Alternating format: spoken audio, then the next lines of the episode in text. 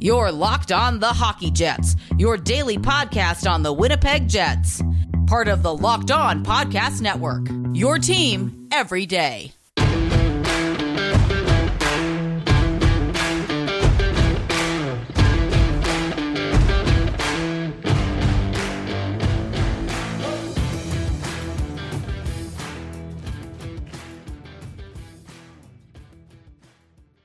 Hello, friends, and welcome to this episode of the Locked On Winnipeg Jets podcast, part of the Locked On Podcast Network, your team every day.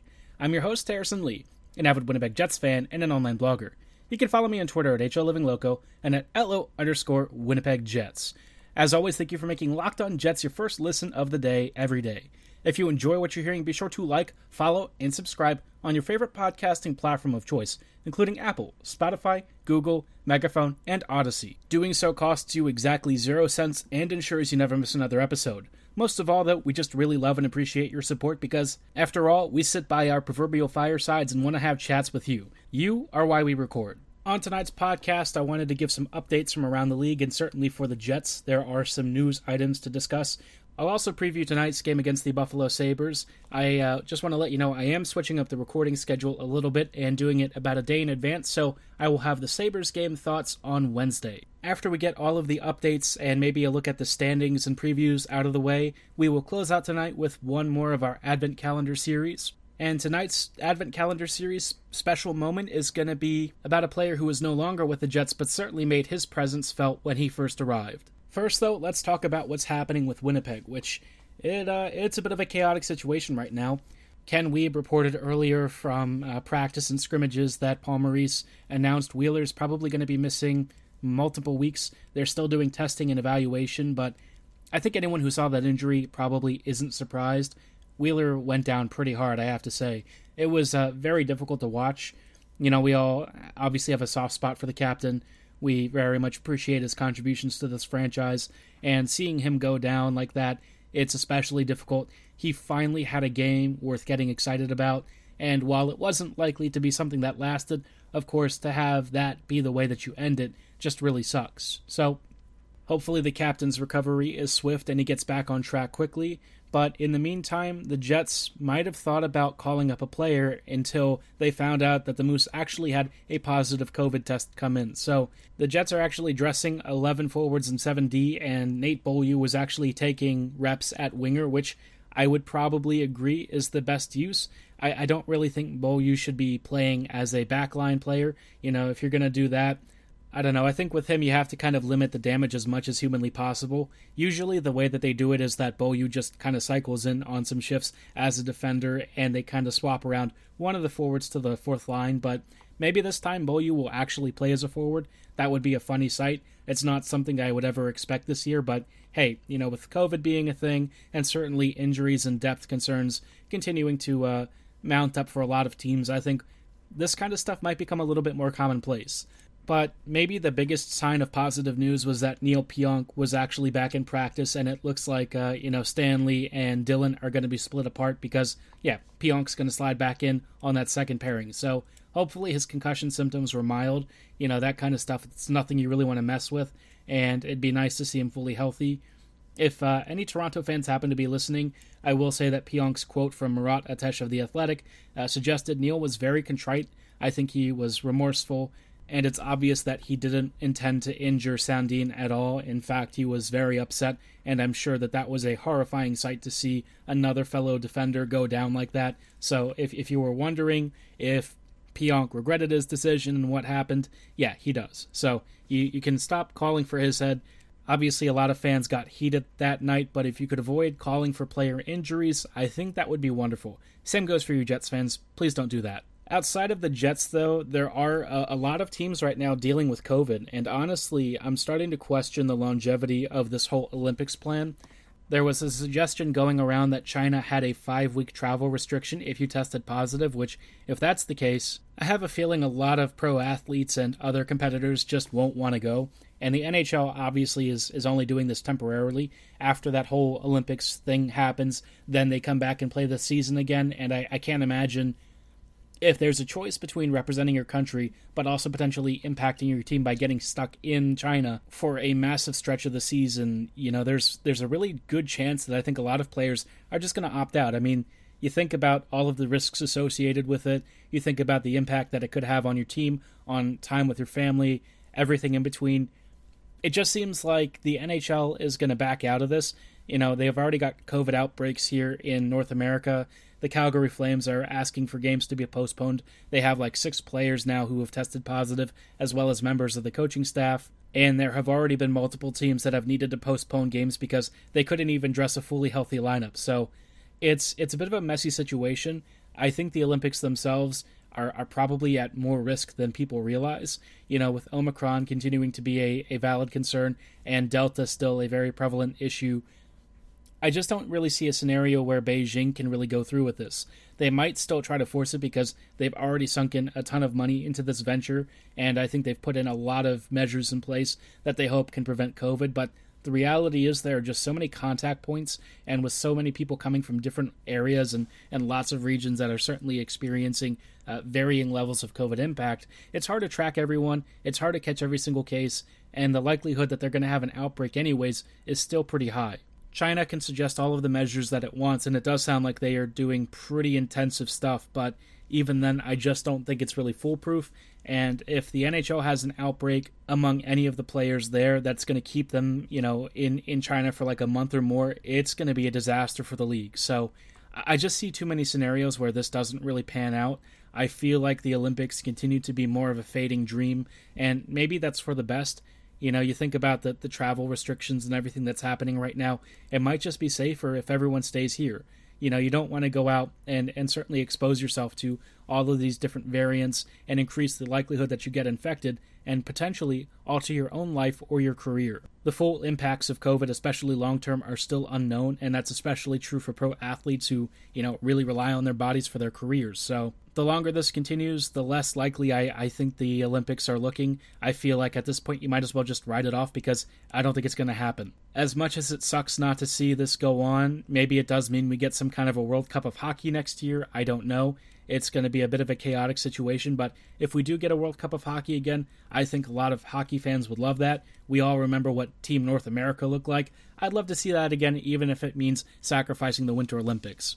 Beijing definitely looks like something of a pipe dream right now, but in the here and now, the Winnipeg Jets are still playing their season, and in tonight's game, they will be facing the Buffalo Sabres. I have a few thoughts on this game, and I'll talk about what I expect from the Jets in just a little bit. But before we go any further, I thought you should hear a little bit about Omaha Steaks and why their holiday gift basket is the perfect gift for all of your friends and family. Few things in life are better than opening a Christmas present only to unwrap a brand new set of Omaha Steaks. If you've never had Omaha Steaks, I can personally attest to just how delicious they are. They're always fresh, easy to make, and they always come with some truly delicious side dishes. The holidays are just around the corner, and finding that perfect gift can be tricky, so stop searching and shop with Omaha Steaks for your friends and family. To get started, go to omahasteaks.com and enter NHL into the search bar to order the perfect gift package. For $99.99, you'll get 24 entrees like the world famous bacon wrap filet mignons, chicken breasts, sides, desserts, and so much more.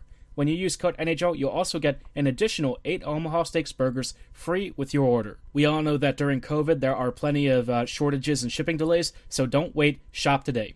Order the perfect gift package at omahasteaks.com, and don't forget, you'll get 8 free burgers when using promo code NHL. Achieve gifting greatness with Omaha Steaks. Incredible flavor, incredible value, 100% guaranteed. Go to omahasteaks.com, keyword NHL, to make sure you get the perfect gift package. When you listen to podcasts, you're looking for the power of the inside track. When you switch to Boost Mobile, you're looking for the power of saving money. That's because with Boost, you get the power of a free 5G phone so you can listen to the latest episodes and keep up with your favorite players and teams, all backed by the power of 3 unlimited data lines for 30 bucks a month per line. So your family can share in all the insights, trades, happiness, heartbreaks, and everything in between that define the experiences of sports fans the world over. Better yet, Boost Mobile comes with one of the biggest and most powerful 5G networks in the US, so you can do it all at the speed of 5G. With all that money you'll save and that edge you'll be gaining, just how powerful will you become? Switch to Boost Mobile today and find out. When you make the switch to Boost Mobile, you'll receive a free Samsung Galaxy A32 5G phone so you can get all the power you need in your next phone. More power to save, Boost Mobile. Disclaimer Free phone limited to new customers and one per line. Additional restrictions apply. Offers and coverage not available everywhere or for all phones and networks. See boostmobile.com for additional details. Hello, friends, and welcome back to this episode of the Locked On Winnipeg Jets podcast. Thanks for making Locked On Jets your first listen of the day every day we are checking in now on tonight's game, which is going to be Buffalo versus Winnipeg. I'm going to give some preview thoughts on the game on this episode, and then on tomorrow's episode, you'll be able to get some more thoughts and some summaries from what exactly transpires on the ice, which I hope, crossing fingers, should be a win. I think looking at this this Sabres lineup and their recent run of form, it's been a really rough year for Buffalo. This team does not have a lot of talent to work with. I mean, if you check on their daily face-off lineups, uh, which was actually just updated this afternoon, it looks like Jeff Skinner, Tage Thompson, and Victor Olofsson are anchoring the top line. You remember that Zemgus Girgensons guy? I actually forgot the Latvian superstar was still in the NHL, but he's actually been playing on the third line. This team is kind of at that level where you're seeing a lot of names that you wouldn't really expect. Uh, Cody Eakin is on the fourth line. You've got some guy named Brett Murray, who I'm not super familiar with. I'm not sure if he's in their system or maybe some kind of a free agent they signed, but it just feels like this Sabres team right now, uh, I think that things are pretty dire. They're not really losing by tremendous margins in most of their games, but that extra save that they need from their goaltending and certainly uh, their goal scoring ability, it's it's pretty limited. So this team, it just seems like offensively they're really struggling. The goaltending earlier in the season was definitely atrocious too, and it definitely seems like they're leaning heavily on players like Dylan Cozens, Kyle Okposo, and uh, Rasmus Dahlin to try and carry the load. I don't think that's been going all that well. Buffalo is currently sixth in the Atlantic Division. They're something like 8, 15, and 4 with a minus 24 goal differential. They are 1 7 and 2 in their last 10 games, and they're on a 7 game losing streak. So if you could imagine red alarms blaring in Buffalo territory, yeah, I think the Bills are the only successful sports franchise currently in Buffalo right now, and things for the Sabres are pretty dire, but I don't know that much was expected of them this year. This is a team that, quite frankly, still needs several high draft picks to start their rebuild. They're without Jack Eichel now, which, sure, you could argue they were without him anyways for much of this early start to the season, but now there's definitely no sign of a return for him. He's just out of the team, and so you're looking for that franchise elite number one center, and sure, Cozens might be that one day, but as it is right now, he has to carry a lot of the offensive load, and this team just doesn't have anywhere near enough talent or ability to kind of get past that. For the Jets, I really have a, a hard time seeing this being anything other than a win. I would actually expect this to be a blowout win, whatever the lines are going to be, which uh, it looks like the Jets have made a number of crazy changes so far. I still think Winnipeg will probably eat through the Sabres lineup. You know, the Jets, for the most part, have been doing okay in expected goals and in scoring chance creation. They are usually around break even in most of their games, which, you know, with how Winnipeg finishes and the talent on the roster, is probably enough to beat you know, fairly poor or even average teams. Against the better squads, it's a bit of a question mark, but this team, you know, has shown us the ability to outplay really good squads. And for Buffalo to have to walk into Winnipeg with this particular lineup facing a team that, even without Wheeler, is still pretty darn effective at scoring, it's a pretty daunting task. It's not like they have a Connor Hellebuyck to save them either. Buffalo is definitely more on the tanking train, and I think that's become more apparent as the weeks are wearing on, and they just keep dropping decision after decision after decision. At the very least, in many of their games, they're not getting blown out. They might lose like 3 2 or 2 1 or something, but, you know, in terms of their goal scoring output and their ability to try and generate results, it's just not happening. For the Jets, don't read too much into these lines, but per Ken Wiebe, we have Connor, Scheifele, and Copp, Stastny, Dubois, and Ehlers, Harkins, Lowry, and Vesalainen, and Beaulieu, Toninato, and Svechnikov uh, lining up at forward. Beaulieu probably isn't going to play at wing, but if he does, honestly, I just kind of want to see what it looks like for the comedy of it. That's just something that sounds way too funny for me to pass up the opportunity to see. And against Buffalo, I don't really think it's going to be that big of a deal. Against better teams, yeah, might be an issue. But in terms of uh, what I expect against the Sabres, this lineup should do pretty well. I am kind of disappointed to not see Svechnikov being given a higher boost in the lineup. If you're going to have this kind of team and try and run three to four lines with fairly balanced ice times, I feel like Svech is the kind of player who would actually thrive getting a bigger role. And uh, honestly, Stastny at wing, I don't think is all that effective anymore. You know, Paul, he's definitely slowing down. I don't think his impact on the game has been that great this year. And yeah, he has had some injury issues, but in general, I just don't think Paul has been, you know, at the level of what you would want from somebody being asked to play a bigger width role. And the same can be said with Harkins. If you're going to have that kind of lineup, I know that the the handedness is certainly an asset, but you know, Harkins is probably a fourth liner and not much more than that, especially away from skilled players. So I don't know. I feel in the absence of Wheeler, we should be seeing Connor Dubois and Svech reunited, but for some reason, the coaching staff just doesn't really seem intent on doing that, and it feels like a bit of a missed opportunity. I'd love to know your thoughts on the lineup and what you think the Jets should be doing here. Be sure to let me know at HL Living Local and at LO underscore Winnipeg Jets on Twitter. For now, though, it is time for our wonderful little advent calendar series where we walk back through time and check out some of the best memories and recent players and stuff from Jets 2.0 history. And on tonight's episode, we're going to talk a little bit about Patrick Laine and his first few games for the Winnipeg Jets. Before then, though, I thought you should hear a little bit about Stance Apparel and why they should be your premier outfitter during the holiday season. If you're somebody who loves living an active lifestyle and you love going to the gym or working out or even going on runs outside, you might have heard a little bit about Stance, and it's something I've actually come across pretty recently myself. Stance has been making the rounds, and recently they just launched a brand new line of active apparel, and it's perfect for those holiday gift ideas. Stance's brand new socks, shirts, joggers, and hoodies are super comfortable and extremely well made. Their clothing often comes in extremely fun patterns, brand new designs, and modern fashion sensibilities, so you'll always be in style no matter what you want to wear. Founded in 2009, Stance Apparel represents a radical reinvention of socks, underwear, and active apparel. With a sharp focus on comfort, quality, and creativity, Stance brings an atypical aesthetic alongside some of pop culture's hottest collaborators for the ultimate in style and self expression. Everything you wear should be an expression of who you are and how you feel. Whether you're into The Office, Star Wars, or even Major League Baseball, Stance Apparel has something just for you. Express yourself with Stance Apparel. Stance believes that the perfect fit matters more than fitting in, that those who feel good do good. So go see for yourself. Register for an account at stance.com and get 50% off your first order using promo code locked on at checkout. Enjoy the color and comfort of a life less ordinary with Stance. Hello, friends, and welcome back to this episode of the Locked on Winnipeg Jets podcast. We are uh, closing out tonight with another Advent calendar moment. We are looking at a player who was no longer with the Jets, but of course was part of uh, a very big transaction. We talked about the player he was traded for in Pierre Luc Dubois earlier, a couple of episodes ago, but now it's time to talk about Patrick Laine, a kid that I think a lot of Jets fans were hoping would become the next Teemu. He didn't really pan out that way in part because it seemed like the coaching staff had a different you know direction for him and I think his own vision for how he wanted to play and what he wanted to do for the Jets was vastly different. And ultimately there was a lot of friction inside the locker room.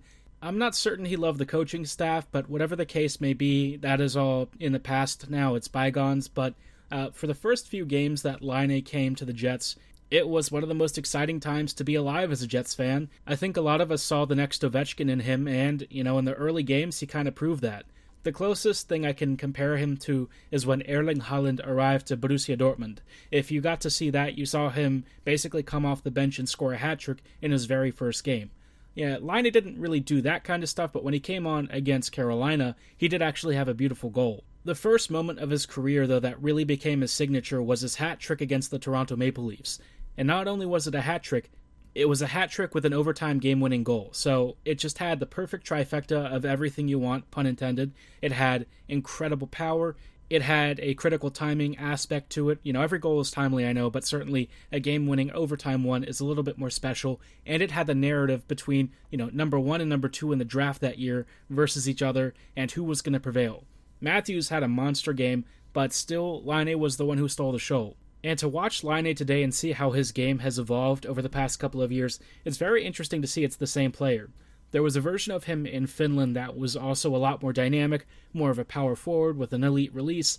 There were actually more shades of Ovechkin in him than I think, you know, his initial Jets version suggested. If you've watched Ovechkin shift by shift, you know what I'm talking about. He has that big, bulky frame. He is not afraid to board people. I mean, he kind of runs folks a lot.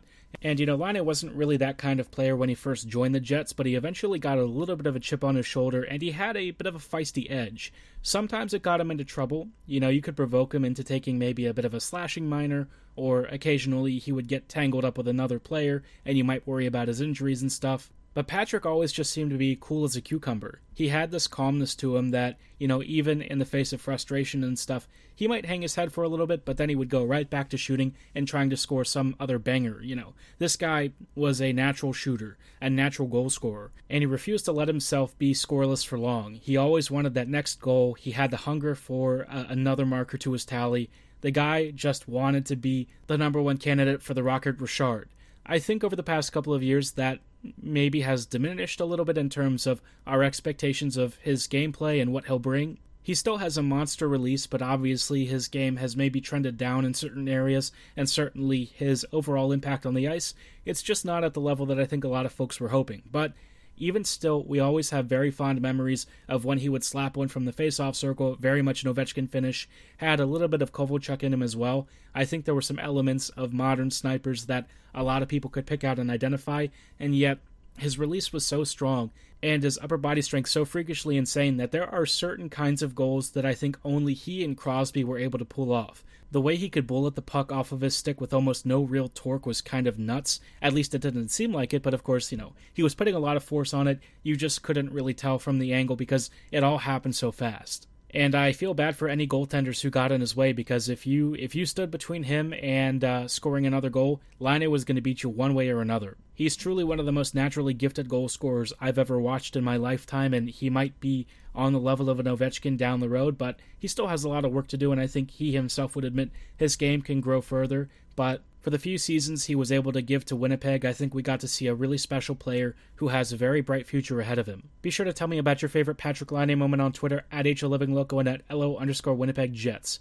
That is going to be all the time we have for tonight, though. Like I said, tomorrow's episode we'll have some thoughts on Winnipeg versus Buffalo and some recap information. And then later in the week we'll have more Jets action with some additional advent calendar entries. But again, for tonight, that will do it. As always, thank you for making Locked On Jets your first listen of the day every day. Now make your second listen Locked On Bets, your daily one stop shop for all of your gambling needs. Locked On Bets, hosted by your boy Q with expert analysis and insight from Lee Sterling. It's free and available on all your favorite platforms, so be sure to like, follow, and subscribe today. And as always, thank you so much for listening. Have a great night, and go Jets go.